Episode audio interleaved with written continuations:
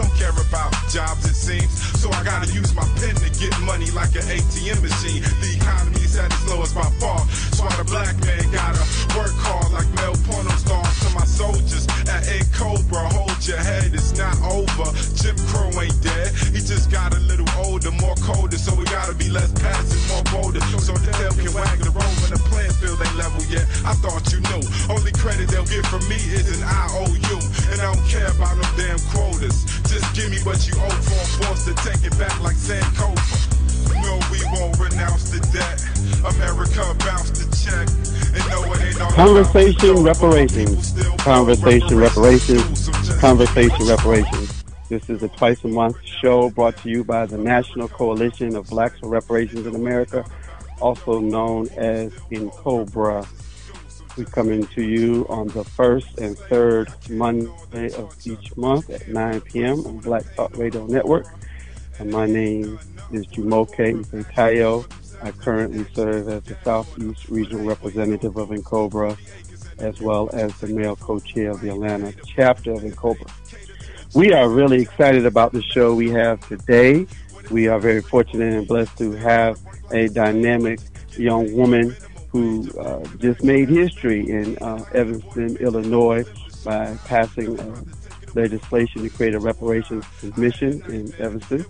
And so we have her to um, tell us more about that and give us the background and, and what the plan is and how that's going to happen and unfold. And we look forward to speaking with her. So, Sister Alderwoman Robin Simmons, if you could just start us off by just maybe giving us a little background about yourself so people can kind of know who you are and and in that um, bio you can add you know how you came to be an alderwoman as well as how you come to the reparations table.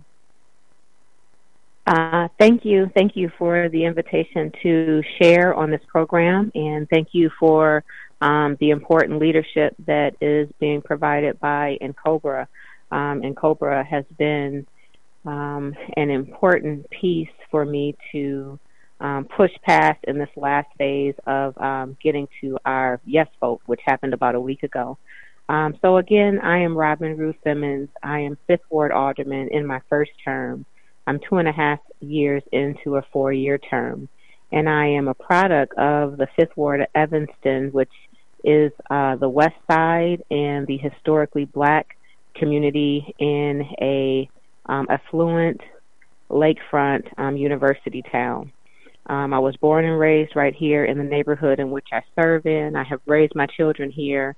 Um, I have had the um, black experience in a community that is very diverse, um, but still today is very much segregated.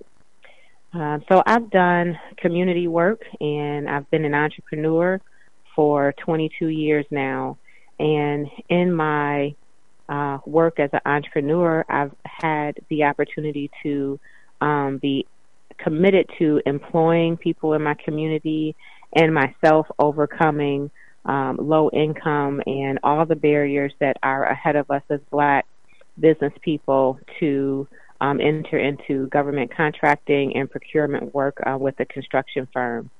And it was really in that work of um, seeking opportunity, trying to scale a business, trying to work with a commitment to um, employing and contracting neighborhood uh, tradespeople and entrepreneurs that I saw just how the barriers were set in place for us, and without a more intentional approach to strengthening black businesses, uh, we would never really be included. Um, so I've continued doing entrepreneurship work. I uh, train entrepreneurs in my daytime. Um, have now had part in over um, 700 entrepreneurs um, graduating and being able to strengthen their business. Um, 98% of them being black, 75% of them being women.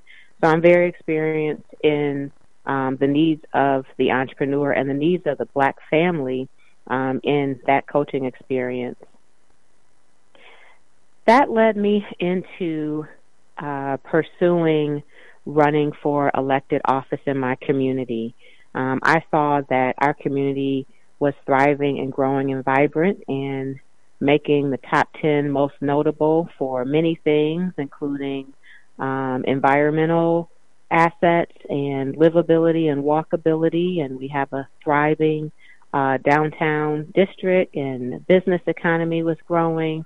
Um, and the only thing that was not growing was the uh, black community. Not only were we not growing in numbers, uh, but our household income was not growing and the wealth divide was decreasing.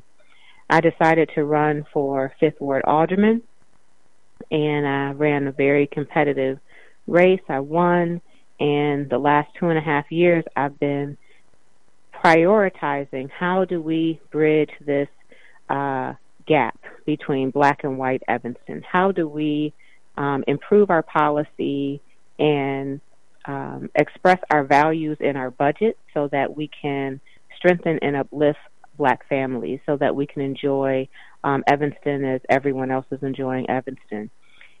And it was in February of this year that I came to the conclusion of reparations. And I did not come into my office. I did not campaign on reparation. I campaigned on economic development, neighborhood safety, healthy families, affordable housing. And my conclusion is that um, the work that we had been doing, the traditional uh, diversity and inclusion work, the traditional MWBE goals, and um, the traditional resolutions and ceremony and tradition just were not enough. And we were declining in numbers now um, at a low of 16% population, where at one point we were um, 25% of the population. Our uh, household income or our wealth disparity widened. So right now, the average black Evanston resident has a income of near $46,000 less than the average white resident. Uh, Census Tract 8092, which is which is where I live, we have a 13 year less life expectancy um, than the average uh, white resident in Evanston, and that really led me into action uh, to be as radical as the oppression and discrimination has been um, over my lifetime and and before that, and move into reparation. I um, continued on that path starting in February of this year. Okay, very, very good. So I'm just curious, was it something that led you specifically to reparations? Was it a, you know, a, a conversation, the presidential conversations, or what, what led you specifically to, to reparations in February? So it wasn't. I had put my head down into my work and actually was um, not paying much attention to what was happening um, on the national space. I felt like I had enough business of my own as the elected leader for the Fifth Ward, and I've been very hyper focused on my ward and the needs of my ward. Um, mm-hmm. Understanding what reparation is, um, knowing that we had a, a damaged community that was um, intentional and targeted to black Evanston residents um, is what led me to reparation and uh, understanding that the repair was needed. So it wasn't it wasn't um, inspiration necessarily from a presidential campaign, although um, I did become aware that it was a platform uh, priority for the candidates. I just didn't see any other way. And I know I'm familiar with over 150 years of the conversation, starting over 150 years ago with 40 Acres and a Mule, and sure. um, mm-hmm. continuing on with um, HR 40 in 1989, and and and really familiar with all the good work in pursuit of reparation. I thought that we might look at Evanston as a model, just really selfishly on wanting to serve the residents um, that are my neighbors, and um, there was there was really no other um, agenda other than meeting the needs and wanting to um, leave my community better than I found it when I was elected in office, and um, really wanting to do that and serve with urgency. And so I put a mm-hmm. pretty ambitious timeline on reaching this goal. Um, emotionally, it was important to me that we were able to get significant action in this year, 2019, this 400 years of black resilience. And mm-hmm. many told me it was an unrealistic timeline, it couldn't happen. Uh, and I was committed to it happening. Um, I saw a way. Mm-hmm. I have been able to do the science of the um, political process that I work in and understand the assets and the tools that I had in my elected office and understand the strengths of our, sa- our staff the assets of our uh, community, um, the resolutions that we had passed in um, in our history, and I was able to really use uh, our history as a foundation. Uh, we passed a resolution earlier this summer that was a commitment to ending structural racism, and it was an acknowledgement of our um, unfortunate history, including a slave here in town, and I thought this certainly is um, evidence of uh, demonstrated damages that have um, happened to our community, and we can see the impact. We can see the impact in our data. You can drive by and see the disparity between the um, infrastructure in the neighborhoods that are, were historically red line and other neighborhoods outside of the red line district. Okay. Yeah, you know, I'm I'm glad you brought up the the uh, ending structural racism legislation uh, resolution. Uh, I was um, reading an article today um, in the Washington Post that really gave some of the background information because you know a lot of times you know people who are not necessarily organizers or activists don't realize uh, or politicians, I guess I could say as well, don't realize that usually there's a whole lot of work and and behind something. When you see something produced or when you see something happen don't realize that there's been years or years of that mm-hmm. of work that has been going on behind that. And and maybe you might want to unpack that some more. Or I read about a, a commission on equity and empowerment I guess those even before you were elected. And then mm-hmm. even that the the articles referenced um I don't know where they got this from but they referenced Evanston as a pioneer in equity and mm-hmm. talked about the chief equity officer and that mm-hmm. you know obviously the, these conversations were going on and then also i think the whole piece around the uh, legalization uh, of marijuana in, in illinois which also has an impact to your bill so maybe you could lay out some of those background uh, you know context that gets us to the um, to to your bill before we get to your bill absolutely so you're right i mean i i could not have done this cold. this work actually started in 2002 with uh, then Second Ward Alderman, now Judge Lionel Jean Baptiste, um, proposed and had a unanimous support for a reparation resolution that uh, mm-hmm. uh, was in solidarity of H.R. 40. It also mm-hmm. called on our school districts to include our Black history. Um, it had some other good points in it, and and the work started then with Alderman uh, Alderman Jean Baptiste, now Judge Jean Baptiste. It continued on with uh, Evanston celebrating our our rich diversity and um, continued on further with us creating an equity and empowerment uh, officer and then having a mayoral appointed Equity Empowerment Commission, which included um, two past aldermen, a faith leader, a um, elementary school principal, um, two other uh, diversity advocates, and they have a working group that is paying attention to um, helping us govern our city with a with an equity lens. So it was that work, and it was the work of our entire city council, including um, diversity and inclusion as one of our city council goals. And it was the work of the broader community um, having an equity lens in their work, in their hiring. It was um, our school district that um, did the same. This really was um, set up well by our community broadly, the residents having their own private book clubs, seeking truth and sharing uncomfortable journeys. An example of that is Dear Evanston, a um, private uh, now nonprofit that pays attention to uh, racial concerns and, and has a heavy focus on Fifth Ward matters. So Evanston had been preparing for this the beauty of our preparation and timing in, in our state of Illinois was that the work that happened at a state level, um, led by Rep. Cassidy and her colleagues, and the uh, cannabis um, legislation, allowed for uh, opportunity for repair. Um, that cannabis policy had language in it that really nudged me in um, supporting or proposing that we use the sales tax revenue to work on the um, repair that was needed in the community.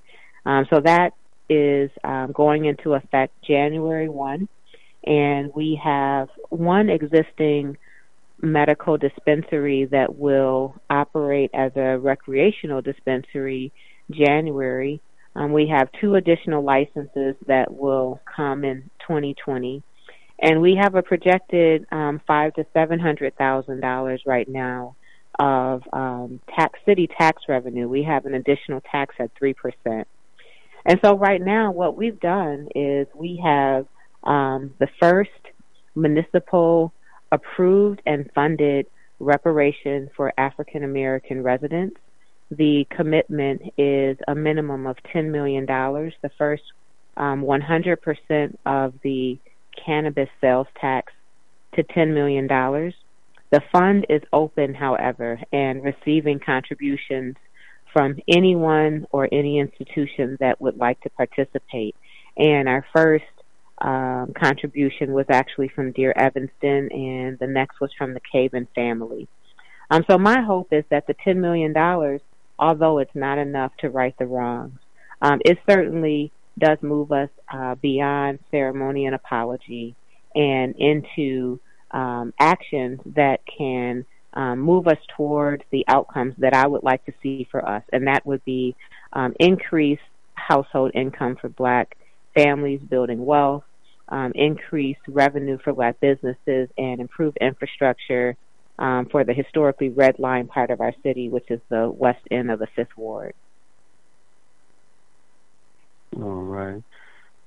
So yeah, because I um, the the bill, the Illinois state bill talks about I know a social equity um, provision mm-hmm. in terms of expunging the criminal records and, and as well as favoring licenses to disproportionately affected people. Mm-hmm. I, I was just I was just interested in the fact I, I also read that you we're, proposing that the money be more directly directed as individual payments as mm-hmm. opposed to a lot of times people talk about reparations they talk about collective payments whether that be you know to go into uh, education or or, right. or fund, right. fund for entrepreneurships or things like that mm-hmm. um, so I'm just would you care to just share elaborate yeah. on that a little bit mm-hmm. absolutely and thanks I think that's a very key point because um, the, the hardest work is ahead of us. How exactly do we disperse the funds? And then there mm-hmm. is also some slight debate about who qualifies. Uh, but I do have all intentions that these dollars are direct payments to um, to the residents.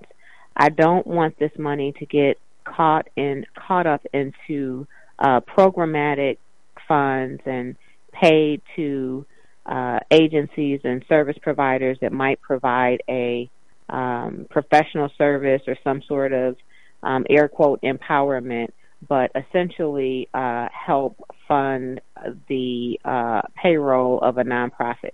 That's not my goal for this. My goal is that we determine what programming um, will we will use with this fund, and we will establish criteria. And once qualified, you will receive a, receive a direct payment, and that very heavily should be focused on ownership, home ownership specifically.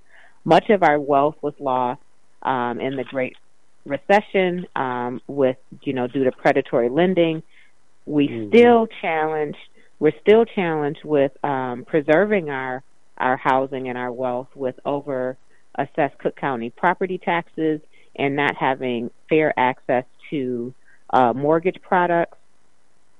So my goal is that we can together as a community come up with a uh, program that um, in, directly invests into um, families preserving their homes and into um, purchasing homes or even purchasing investment properties, being that um, home ownership is the most likely path to generating wealth, um, no matter black or white. Uh, so that would be an example of what I would like to see um, in in the space of um, education or technical support. If there is a uh, program that is identified and, and, and once the resident is qualified, um, we can give them a payment um, for them to use towards towards uh, whatever that capacity building, um, wealth building tool uh, might be for them.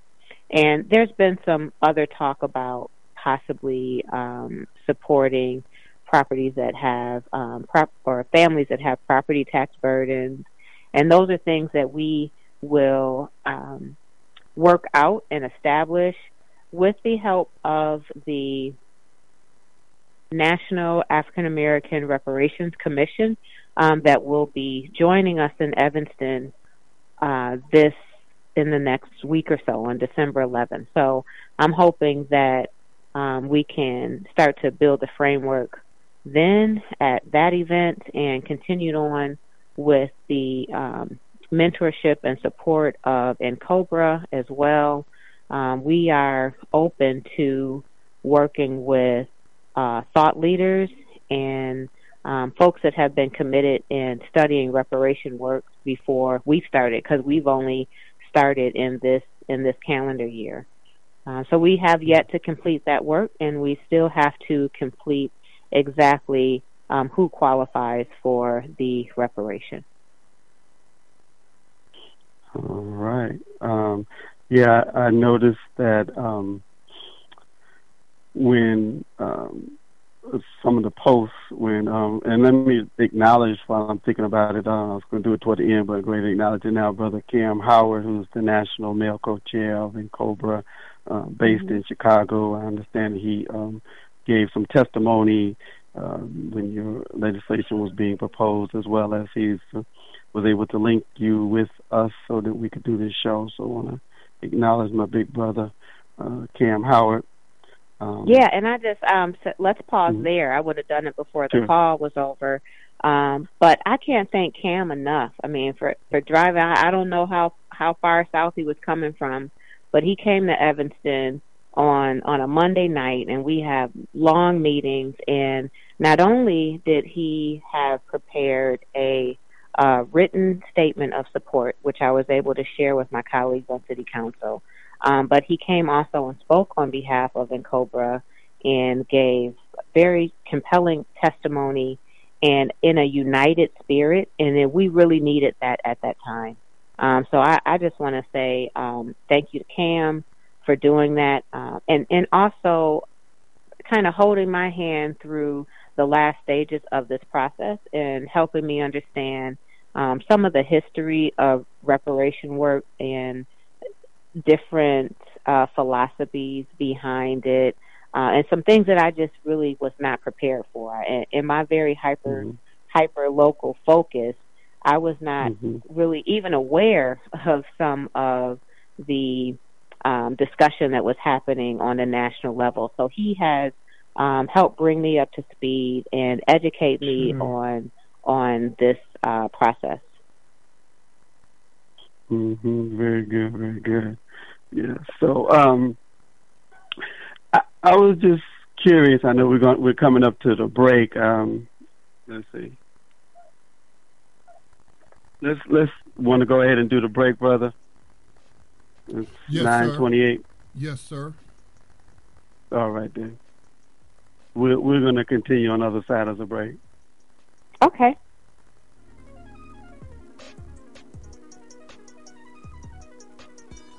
Hi, the Black Talk Media Project would like to invite you, Hello, you to there? become a member of the BTR Community subscription based social media platform. BTR Community is a platform that was set up for the listening audience of Black Talk Radio Network, the number one independent black radio network online.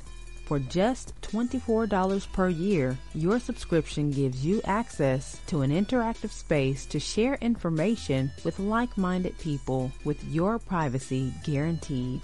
Your subscription will go a long way to help us maintain and improve our current media platforms. It will also help provide a budget so that we can begin the task of establishing localized media centers and radio stations across the United States. The best way to show your support and appreciation for what we do here at Black Talk Radio is to subscribe. Help us to help you be informed. Join btrcommunity.com today.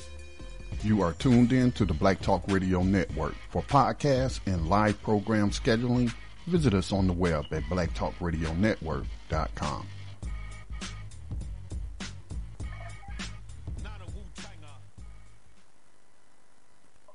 All right, and we are back.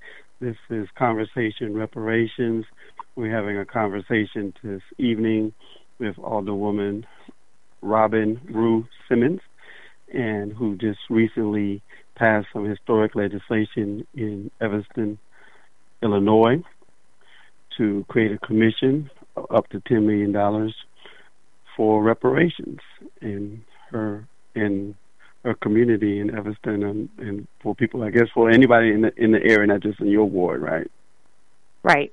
Mm-hmm. All of Evanston. In all of Evanston, right? Very good. So I was just curious in terms of the the entity itself. Now, is this going to be like something that the city controls, or is going to cr- create a separate entity or, or board and everything? I know you mentioned earlier also that you know you have it set up with different um, individuals or other organizations or institutions that want to put money into the fund. Um, mm-hmm.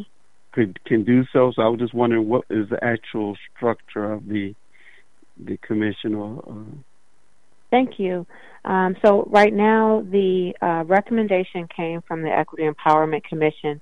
It, it the initial recommendation came with a uh, recommendation that the city manager conduct a feasibility statement, and I wasn't okay with that. That wasn't enough of a commitment. I felt like it was a a passive um,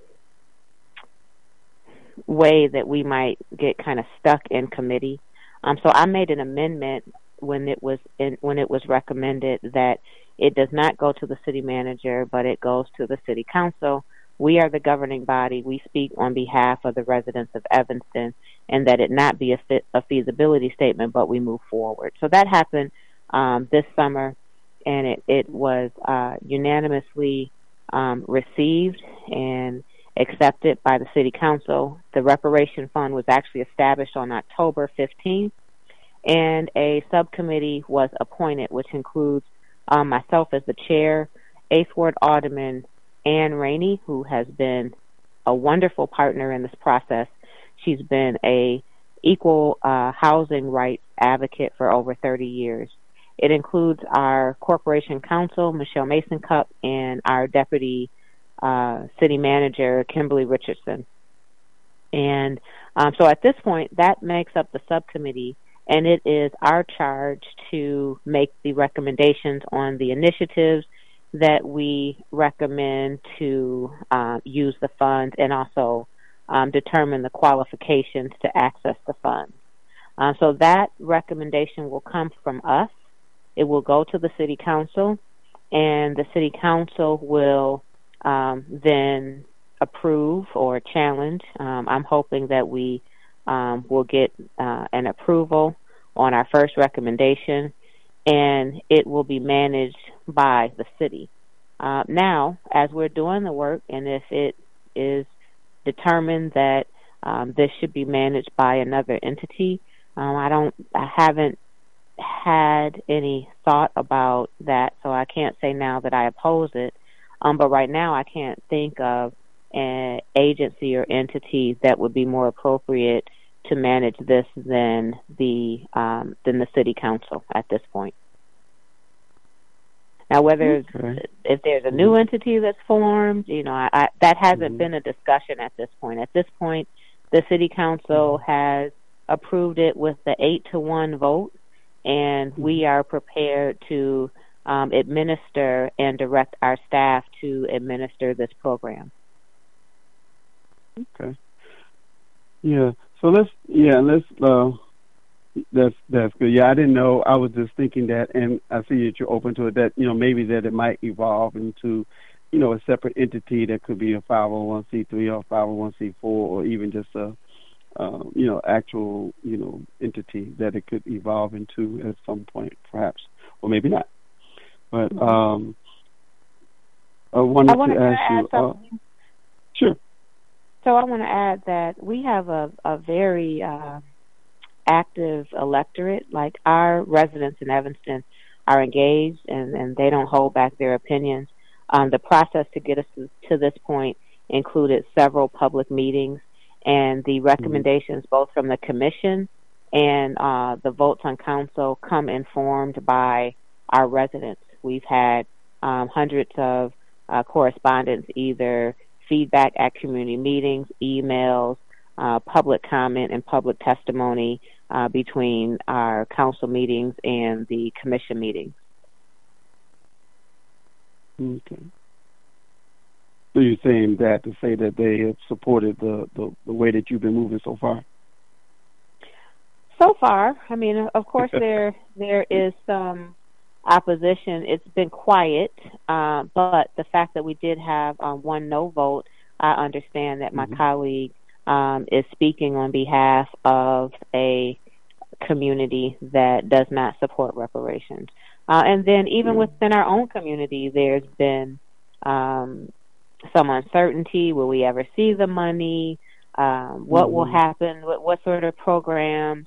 And that's all fair because we have uh, not been included, and we've been disappointed um, for mm-hmm. lifetimes. And so I, I understand where that hopelessness is coming from, and I'm mm-hmm. committed to making sure that um, this money is a direct investment to black households. Okay. Yeah, and uh, and actually, when you said that, it made me think about that. You know, where having the opportunity to discuss this with you at the very early early stages. And so this will be something that we you know would love to monitor as it continues to get more detailed and work you know the, the details out. You know maybe we could you know have you on periodically throughout the next year or two as as it continues to evolve. And we have people that can call in and give their testimony of how the the reparations fund help them to get their house or whatever, you know, that would be great. I can't wait for that. I can't wait for that. I hear you. Yeah. So you mentioned the eight to one vote. What is the um, current makeup of, of, of your city council racial makeup? We have uh, nine aldermen. We have a mm-hmm. mayor. We're a city manager uh, run government, so our mayor does not vote. He only um, can break a tie and then we have an elected clerk. So we three of the nine aldermen are black, and our clerk is a black man, a young black man.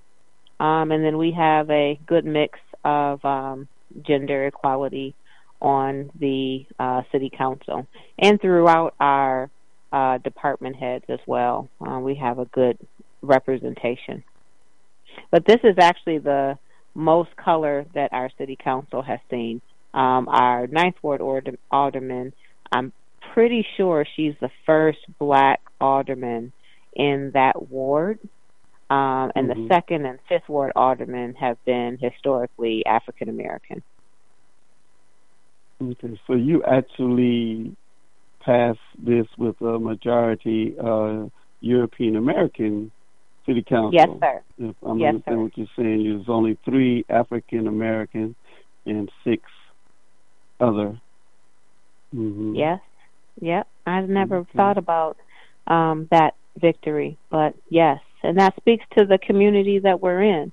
Um, mm-hmm. You know, mm-hmm. I I think that the data shows we needed to do more, and we do. We've mm-hmm. done a lot that that make us feel better. Um, a ton of ceremony, plenty of resolutions, hundreds actually, in the name of uh, inclusion and, and Black history, Black empowerment.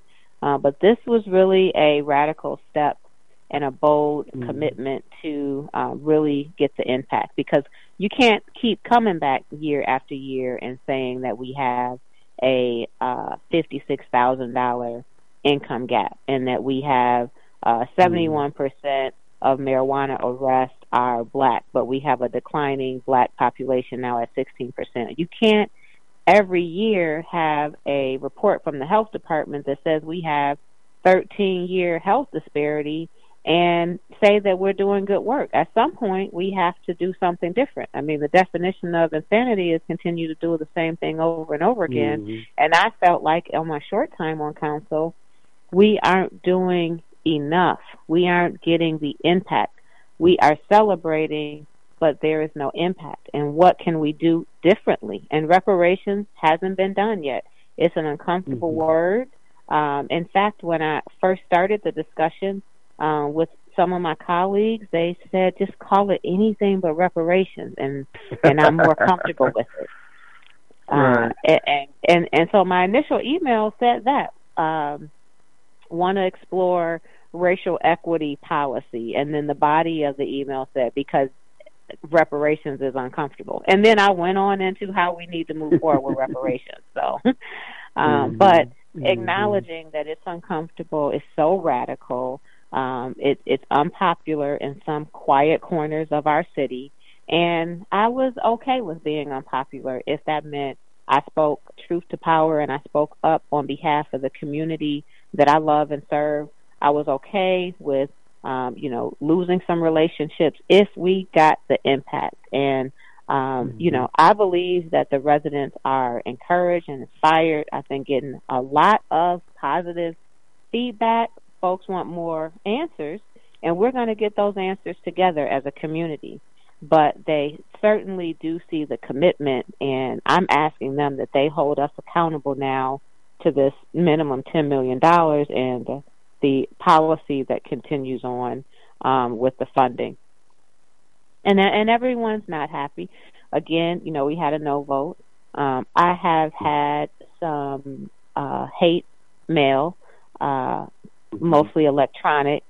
And I believe those folks are outside of our community and they're just ignorant. They're just, um, you know, we already have reparations. It's called, you know, link card and welfare and go get a job and you lazy slave and, you know, these sorts mm. of things, mm. which is just not really sophisticated arguments even. I mean, you could Google search and see um, the history of the welfare system was established for white women when their husbands were gone to war, and you can see the percentage mm-hmm. of uh, whites and blacks that are um, receiving government assistance. So I don't, I'm not so much bothered by those. I think those are folks that maybe saw the story on social media and just decided to attack me. Um, but in my mm-hmm. own community, I haven't had any um, direct um, communication of opposition, although I know it's there, and I imagine my colleagues that serve in other communities are receiving it. Um, I've been receiving uh, hope and uh, gratitude and offers of support. All hands on deck has been my response to everyone. It's going to take everyone in their position um, to get this thing done right. Yes. Um, and actually, it's it's interesting you said that about reparations. You know, being uncomfortable for people is actually only uncomfortable when it comes to us, right? because uh, we're probably talking about reparations when it comes to Jewish people or Japanese or Native Americans or other groups That's of people, true. right? Yeah. So, but yeah, I understand. I've been uh, done doing some work with some of the colleges that um, have a consortium called uh, Slave um, University Studying Slavery and have been going to some of their gatherings. And you know when i first went you know that's one of the things that i was told like you know we we talk you know we want to do some things around racial reconciliation. We'll put like you said the symbolic stuff. We'll put a marker up when we found out this um, you know enslaved africans built a school or we find a cemetery whatever you know reparations is not on the table or not even a talking point. And i was like really? Okay. And then you know we kept pushing. And then the next the next the next um conference they had, I came doing a reparations presentation. Then the next conference, I ended up doing two reparations presentations, and the next conference, two presentations again on reparations. So, and then of course with this year, you know, the conversation just shifted on a national level. It's just like you know, I come to them like, oh, so reparations still not able to be talked about now. yeah. So um I was curious yeah, in terms of um. Now I think folks are yeah, ready the momentum to is definitely about it now. There's been some precedent that, and the conversation oh, yeah. is happening. Um, I'm meeting people that have been, you know, way ahead of us on doing reparation work in their cities, and um, it's mm-hmm. time. I think it's time. Yeah. So you, you mentioned um, Dear Evanston, and are there were there other organizations? I know because usually when things like this happens, there's also grassroots um, push as well from different organizations. So, were there other organizations that um, supported this endeavor at the uh, local level and grassroots level? Um, I would say that it's been more individual advocates in town. Um, so, mm-hmm. Dear Evanston is one. Uh, there's another organization, Evanston Past, Present, and Future. Um, but there have been uh, individual advocates, long time and even newer, um, local advocates that have pushed it, and it and it mm-hmm. just happened. So I'm hoping that more organizations do get behind the work and come up with um, input and recommendations as we work on the policy. But at this point, um, you know, it was a week ago today that it passed. Hmm. Yeah. So. Well, I think I I'm looking through my notes, and all my questions have been asked. You got anything, Brother Scotty? um, would you like to sh- share with the uh, people how they can get in touch with you? Email, phone number, uh, yeah. contact information. Absolutely. So no phone number, but I would. Okay. Uh, mm-hmm. I'm available at r simmons at cityofevanston.org and I have a uh, ward meeting every second Wednesday. It's at the Civic Center, and which is 2100 Ridge Avenue, Evanston, Illinois 60201, and it is in room G300 at 7 p.m. I am inviting everyone in the Chicagoland area and beyond, if you're willing to travel, to join us. Uh, NARC and COBRA, many community stakeholders um, all are welcome to our town hall, which will include a panel that will be moderated by Dr. Ron Daniels, who is the leader of NARC. And the panel will include um, NARC commissioners, including Kamm Howard and uh, Judge Lionel Jean Baptiste and others. I will be on the panel as well as Pastor Monty Dillard, who is the vice chair of the Equity and Empowerment Commission.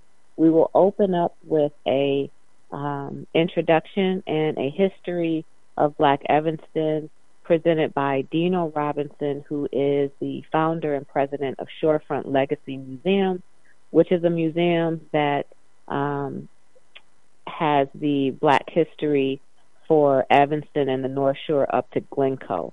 So I would recommend that anyone that is curious about the Black experience and Black history in Evanston um, take a trip to Shorefront or visit their website or social site, Shorefront Legacy Museum, and learn more about uh, the rich history in Evanston and also the oppression um, that we have dealt with in our past and even the current discrimination um, that we have dealt with as black residents. All right. Well, we thank you. I um I hope that you will also will record this session, either stream it or video record it as well for some of us who will not be in Illinois to take advantage of this wonderful gathering. Uh, I actually will be out of the country at the time, so I know I definitely oh, would not. I would love to be there, but I'll yeah. So we're going to do, uh, at a minimum, a um, social live stream, and mm-hmm. I'll need to get with um, NARC and then Cobra and see if they have pages that we could stream it on. I plan to stream it on my uh, primary social page, which is Robin Rue Simmons, Fifth Ward Alderman on Facebook. And on Instagram, it is uh, Robin underscore Fifth Ward. And so I'll stream it uh, in both places. And if I didn't say it, the meeting is at 7 p.m. on the uh, 11th of December, and it's at First Church of God Christian Life Center, which is on Simpson, and it's it's the 1700 block of Simpson. You'll have to check the address, but it's First Church of God Christian Life Center. It's on Simpson. It's a large church. All are welcome. Um, again, I don't know if I mentioned that Danny Glover is on the panel. Did I mention that? Mm, nope. Okay, so Danny Glover. he works Glover, very closely with um, Ron Daniels. Yeah. Okay, mm-hmm. so Danny Glover yeah. is actually um, going to be coming in to join us on the panel, and he mm-hmm. is you know, an actor and humanitarian and UN mm-hmm. ambassador and a big uh, reparation advocate. Um, so he will be a mm-hmm. special guest on the panel as well. Awesome, yeah, and he um, was, you know, participated in a hearing on June June nineteenth in D.C. on HR 40 mm-hmm. Yeah, mm-hmm. yeah. So I'm I'm just so grateful to know that there is a whole movement that I've been mm-hmm. able to um, kind of lean on for support and reference and even further education. And I want to say thank you for having this platform to share reparation. And I'm here to support in any way um, that's appropriate. And um, I don't know that I would have had as much confidence moving forward if it were not for a connection to this movement, which actually I was given the introduction um, by Judge Lionel Jean Baptiste, who I consider a uh, mentor. He's a leader here in town. And it just so mm-hmm. happens that he was on the commission. And so I'm grateful that I, I, I thought enough to call him before I went to Congressional Black Caucus Forum. And that's where I was actually able to meet Dr. Ron Daniels and then mm-hmm. um, kind of solidify this partnership that we have going forward to uh, continue this work. Well, we thank you for your um, passion and, and, and, and just hearing the, he, hearing and heeding the call to reparations and using your, as you said, your skill set to uh, make some actually make something actually happen around reparations in your town based on the political position that you have and, and using it um, skillfully and creatively to make something happen to advance reparations and to advance the uplift of the citizens of Evanston, Illinois. So we give thanks for you and your brilliance and your creativity and your passion as well. Thank you. And um, mm-hmm. I'll be following the show now that I know this, so this is every other week, or? Mhm. Well, there's first and third Monday. Okay. First and third Monday. Mhm. Yeah, and you can also listen to back issues uh, uh, of the show as well. There's been a mix between we try to do mostly current events, but we also have done some historical stuff as well. You know, we did a tribute to John Conyers. You know, after he right after he had transitioned um, and and some other things, Queen Mother Moore.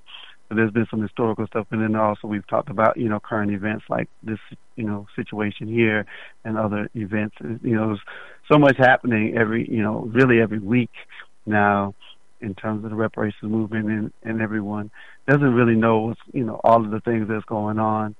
You know, so we're using this platform to share with people what's going on and keeping people updated. So again, we're really glad to get you on today uh, to keep this update. All right. Thank you, sir. And you have a good evening. All right. Thank you. You as well. Okay. All right. And listening to Conversation Reparations, programming by N'COBRA. We can be reached at N'COBRA Online, N-C-O-B-R-A, NCOBRAonline.org or info at NCOBRAonline.org. You can reach me directly at reparationsj at gmail.com, reparationsj at gmail.com, or 678-437-7882.